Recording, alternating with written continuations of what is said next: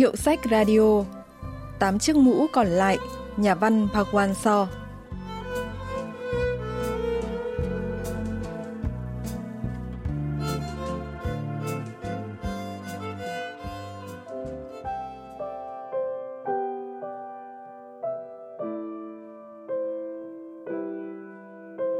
Tủ đựng đồ bằng gỗ cây ngô đồng ở nhà tôi có hai ngăn. Ngăn trên bày tám chiếc mũ nam, ngăn dưới để trống, chỉ có ảnh một người đàn ông. Trong ảnh ông đang cười, nhưng đó là một nụ cười có phần chua chát và nhiều nỗi niềm trăn trở.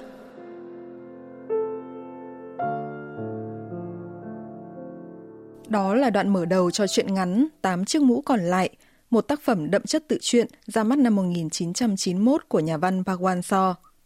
Chuyện kể về người chồng đã mất vì ung thư phổi qua dòng ký ức của người vợ.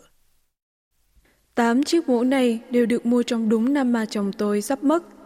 Thời đó đâu có mốt đội mũ, vậy mà mua tận 8 chiếc mũ trong vòng một năm. Ai nghe kể vậy, chắc đều tưởng chồng tôi là người thích làm đẹp hay là một quý ông rất chăm chút cho vẻ bề ngoài. Nhưng thực ra thì không phải vậy. Dọn dẹp gì vật của chồng, tôi vừa bất ngờ lại vừa ngậm ngùi khi chẳng tìm được món đồ nào có giá trị.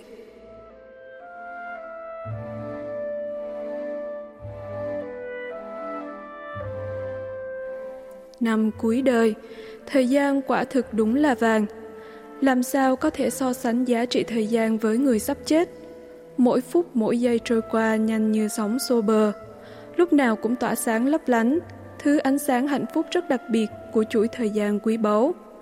Và tám chiếc mũ kia chính là hiện thân của quãng thời gian lấp lánh đó. Chỉ có tôi mới biết. Tin dữ ập đến khi chồng nhân vật chính vừa sang tuổi 60 được 3 năm. Ông hay ho vào buổi sáng, tiếng ho nghe rất khác thường, đi khám mới biết là ung thư phổi. Tuy mới ở giai đoạn đầu nhưng đã di căn khá nhanh, không thể phẫu thuật được nữa. Vào ngày ra viện sau đợt xạ trị đầu tiên, ông đã nôn hết sau khi ăn ngon lành ở nhà hàng đối diện bệnh viện. Thế rồi, ông coi như không có chuyện gì xảy ra, vẫn đến văn phòng làm việc như mọi ngày. Văn phòng đó là do ông cùng mấy người bạn đã nghỉ hưu góp tiền thuê. Ông có bị sao không đấy? Cứ để tôi làm những gì tôi thích.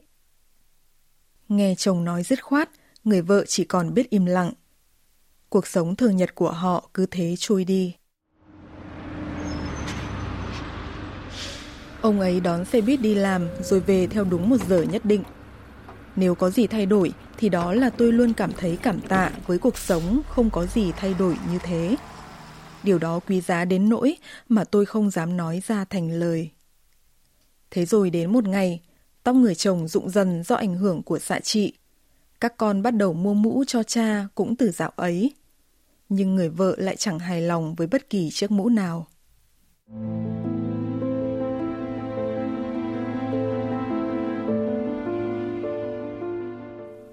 Hồi đó đang là chiến tranh Triều Tiên 1950-1953. Hai người tổ chức hôn lễ vào một ngày xuân rạng rỡ và ấm áp. Người chồng đi may đồ Âu, người vợ đặt lịch trang điểm ở tiệm cắt tóc và thuê von cưới. Gia cảnh đằng gái khó khăn nên không ai giúp đỡ được gì cho đám cưới. Tôi buộc miệng nói là muốn mua cho ông ấy một món gì đó. Tôi vẫn còn một khoản bí mật chưa đem về cho gia đình, là món tiền lương cuối cùng nhận ở nơi làm việc. Ông ấy nói, không cần đâu. Nhưng miệng thì cứ cười túm tỉm khoái chí. Em muốn mua cho anh một cái mũ, mũ thật xịn cơ. Anh sẽ mua mũ, em đừng bận tâm. Em đã bảo để em mua mà. Đắt lắm đấy.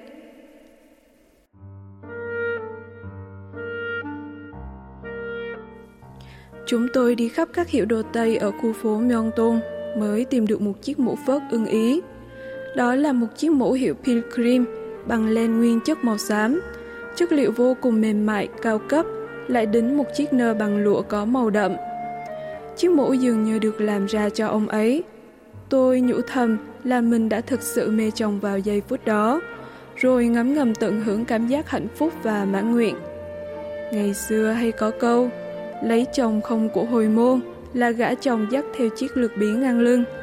Còn tôi thì chỉ cần mua cho chồng một cái mũ phớt. Sau khi về chung một nhà, người vợ sáng nào cũng chuẩn bị mũ cho chồng. Bang Min Ho, giáo sư khoa ngữ văn trường Đại học Seoul phân tích về ý nghĩa của chiếc mũ. 이 소설 속에 등장하는 주인공이 남편과 결혼할 시절 Nhân vật chính là người vợ lấy chồng khi nội chiến còn chưa chấm dứt, mọi thứ còn tăng hoang và vô cùng khó khăn. Vào thời điểm đó, hoàn cảnh mà người vợ tặng chồng chiếc mũ là cách thể hiện tình cảm chân thành nhất và cũng mãnh liệt nhất.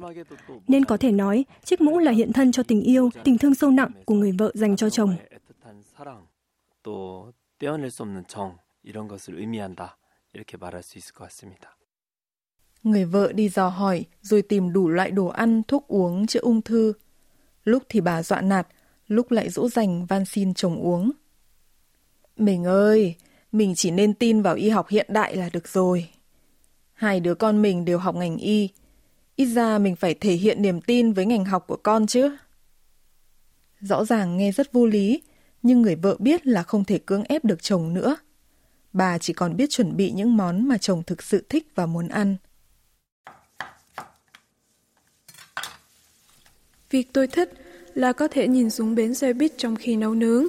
Thích hơn nữa là khi thấy chồng đội chiếc mũ phớt. Mắt tôi vốn kém, nhưng chỉ cần thấp thoáng thấy chiếc mũ là tôi có thể dễ dàng nhận ra ngay chồng giữa dòng người đông đúc đang lục tục xuống xe. Ông ấy sẽ bước vào nhà với vẻ mặt hí hửng như chờ đợi bữa tối nóng sốt. Còn tôi thì vẫn như hồi mới cưới, sẽ chạy ao đến đón chồng rồi nhận và treo chiếc mũ lên ngay cả khi đầu đã trọc nhẵn thín như trẻ sơ sinh, hoàn toàn không ăn nhập gì với khuôn mặt nhăn nheo, thì trong ông ấy vẫn lịch lãm phong độ mỗi ngày. Nhiều khi tôi mãi ngắm chồng, đến độ thấy tim đập thình thịch như bị say sóng. Đó là cảm giác chưa hề xuất hiện, kể cả trong giai đoạn hẹn hò hay mới kết hôn. Có thể đó là sự say mê, cảm động trước việc ông ấy vẫn đang sống, đang hiện hữu trên cõi đời này. Khi đó, nếu ai vang nài xin đổi bát canh đậu phụ mà ông ấy thích để lấy ngọc ngà châu báu để sống cho no đủ ngàn năm, thì tôi cũng nhất quyết không màng. Trong khi những người khác lo lắng cho 10 năm tới hay lên kế hoạch cho tuổi già mai sau, thì chúng tôi tập trung cho từng giây từng phút hiện tại. Cái chết vốn là định mệnh không thể tránh khỏi của mọi loài sinh vật sống. Ngay cả loài vật nếu bị bệnh nặng hay bị thương thì cũng đau đớn vật vã lắm chứ. Ít ra, chúng tôi cũng tìm được cách điều trị. Nhưng mỗi khi cảm nhận được cái chết đang cận kề, ta sẽ lại phải nghĩ xem mình phải sống, phải yêu thế nào cho đặc biệt, xứng đáng với khoảng thời gian ít ỏi mà quý báu kia.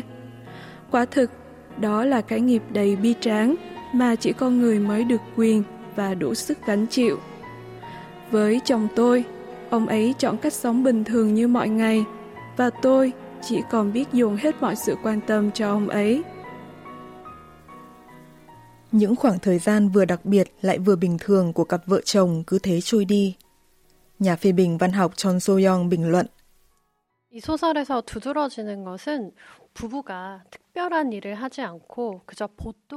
Điều nổi bật nhất trong chuyện là hai vợ chồng không làm bất cứ điều gì đặc biệt và chỉ sống như bình thường.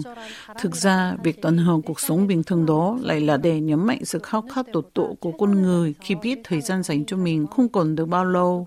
ai cũng sẽ cảm thấy sợ hãi, tuyệt vọng khi đối diện với cái chết của mình hoặc của người khác, nhưng chúng ta sẽ phải chấp nhận và quyết định về việc sử dụng khoảng thời gian cho người ra đi lẫn người ở lại. Câu chuyện của cặp vợ chồng trong tác phẩm khiến chúng ta một lần nữa nhận ra rằng trân trọng và nâng niu giây phút hiện tại là thái độ sống đúng đắn nhất bởi đời người là hữu hạn.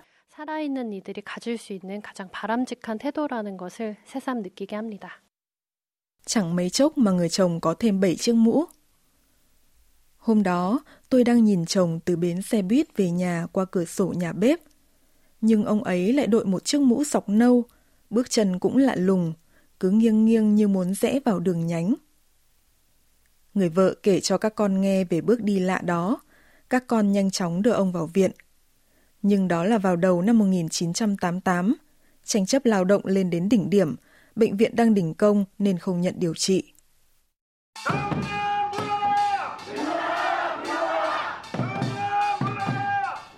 Mọi người làm gì thế kia? Chồng tôi sắp chết rồi, xin hãy cứu chồng tôi. Tôi hét tới thế cổ. Mặc dù tôi phải chịu đựng sự bất tiện và lo lắng, nhưng tôi chưa một lần nghi ngờ về việc mình đứng về phía người lao động. Không phải vì tôi là một công nhân mà quan niệm đạo đức của tôi từ trước tới nay luôn ủng hộ phía bị áp bức hơn phía đi áp bức, luôn đứng về phía người nghèo hơn người giàu. Tuy nhiên, trong lúc này, khi chứng kiến người lao động đứng lên đòi quyền lợi, tôi lại thấy tức giận và khó chịu hơn là đồng cảm. Cảm giác bực bội này không thể kìm nén, cứ mỗi lúc một dâng cao. Có lẽ đó là vì tôi đang tuyệt vọng, cảm giác như mình trở thành nạn nhân bị dồn vào ngõ cụt. May mắn là người vợ đặt được chỗ ở một bệnh viện khác, nhưng khi đang đi tới đi lui vì không tìm được lối vào bệnh viện, cơn bực bội của ngày hôm trước tự nhiên bùng dậy khiến bà chút giận lên chồng. Ông đi tử tế xem nào, đừng có bước liêu siêu như con cua tìm lỗ chuột như vậy. Bà làm sao vậy? Cứ như con chuột bị mắc trong khe ấy. mà cả đời bà chưa bị mắc khe bao giờ đúng không? Kết quả kiểm tra cho biết ung thư đã di căn lên não. Mặc dù phải xạ trị tới đen sạm cả chán, nhưng tất cả đều không có hiệu quả. Con út đang học ở Mỹ cũng phải về nước gấp. Tôi dặn con mua mũ cho bố, mà phải là loại xịn nhất. Chiếc mũ thứ 8 đó cũng là chiếc mũ cuối cùng của người chồng.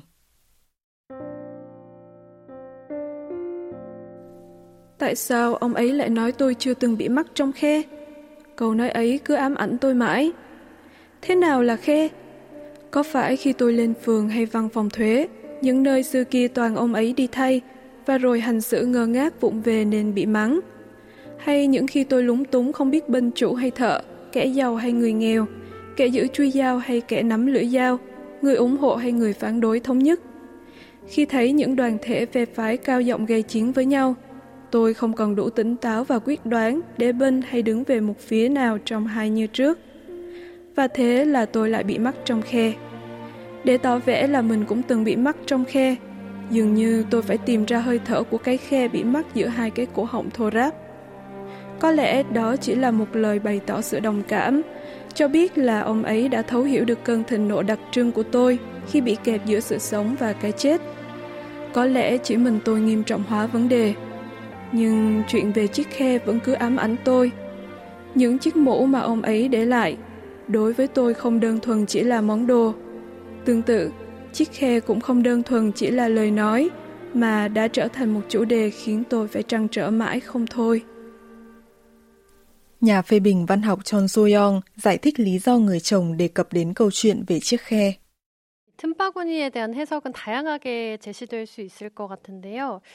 Có vẻ như có nhiều cách lý giải khác nhau cho thông điệp này. Khi xét rằng người chồng đối với vợ việc này khi đang ở ranh giới giữa sự sống và cái chết, dường như ông muốn nói về một tấm lòng rộng lượng có thể bao quát cả hai phía mà không bị lung lay bởi bất kỳ sự phân chia của thể nào. Trong cuộc sống, chúng ta thường nghĩ về nhiều vấn đề theo cách chia thành hai phần đối lập, khi nghiêng về một bên nào đó sẽ rất dễ bị cuốn vào lối suy nghĩ cực đoan. Nhưng khi đối diện với cái chết, người chồng nhận ra tất cả những điều này là hư không nên ông muốn nhấn nhủ vợ không nên dành phần đời còn lại để hao tâm tổn trí vào những tranh cãi hơn thua không đáng có. 이 틈바구니에 메시지를 넌지시 남겨준 것이 아닌가 싶습니다.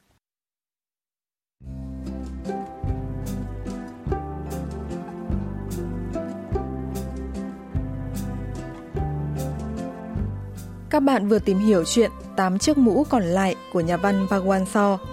Chuyên mục Hiệu sách Radio xin cảm ơn sự quan tâm theo dõi của các bạn và xin hẹn gặp lại vào thứ ba tuần sau.